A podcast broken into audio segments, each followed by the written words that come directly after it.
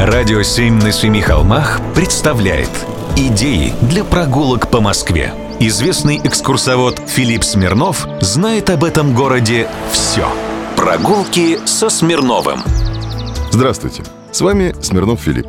Многие задаются вопросом, где рождались москвичи. Многие тысячи коренных москвичей появились на свет в роддоме номер 6 имени Агриппины Абрикосовой.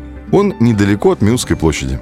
В нем, например, появился на свет мой папа, затем много лет спустя я, а потом и моя дочка Анастасия Филипповна. В советское время роддом носил имя Надежды Крупской.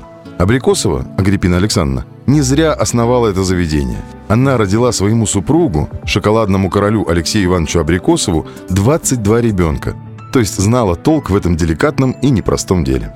Сначала она основала на Миусской улице небольшой, всего на 6 мест, бесплатный родильный приют и лечебницу для женщин.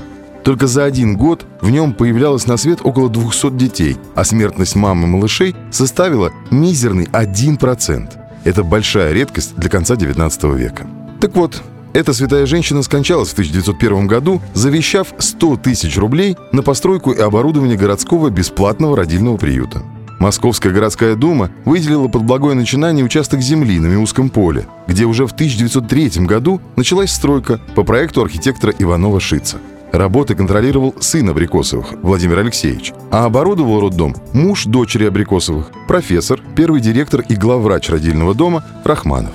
25 мая 1906 года родильный приют открыли, и уже через 9 дней здесь появились на свет первые малыши. В 1994 году заведению вернули имя Абрикосовой, а в 1999 году роддом номер 6 стал первым роддомом в Москве, которому присвоили высокое звание – больница доброжелательная к ребенку. Сейчас он работает уже как медицинское учреждение иного профиля, но изящное здание стоит и радует глаз.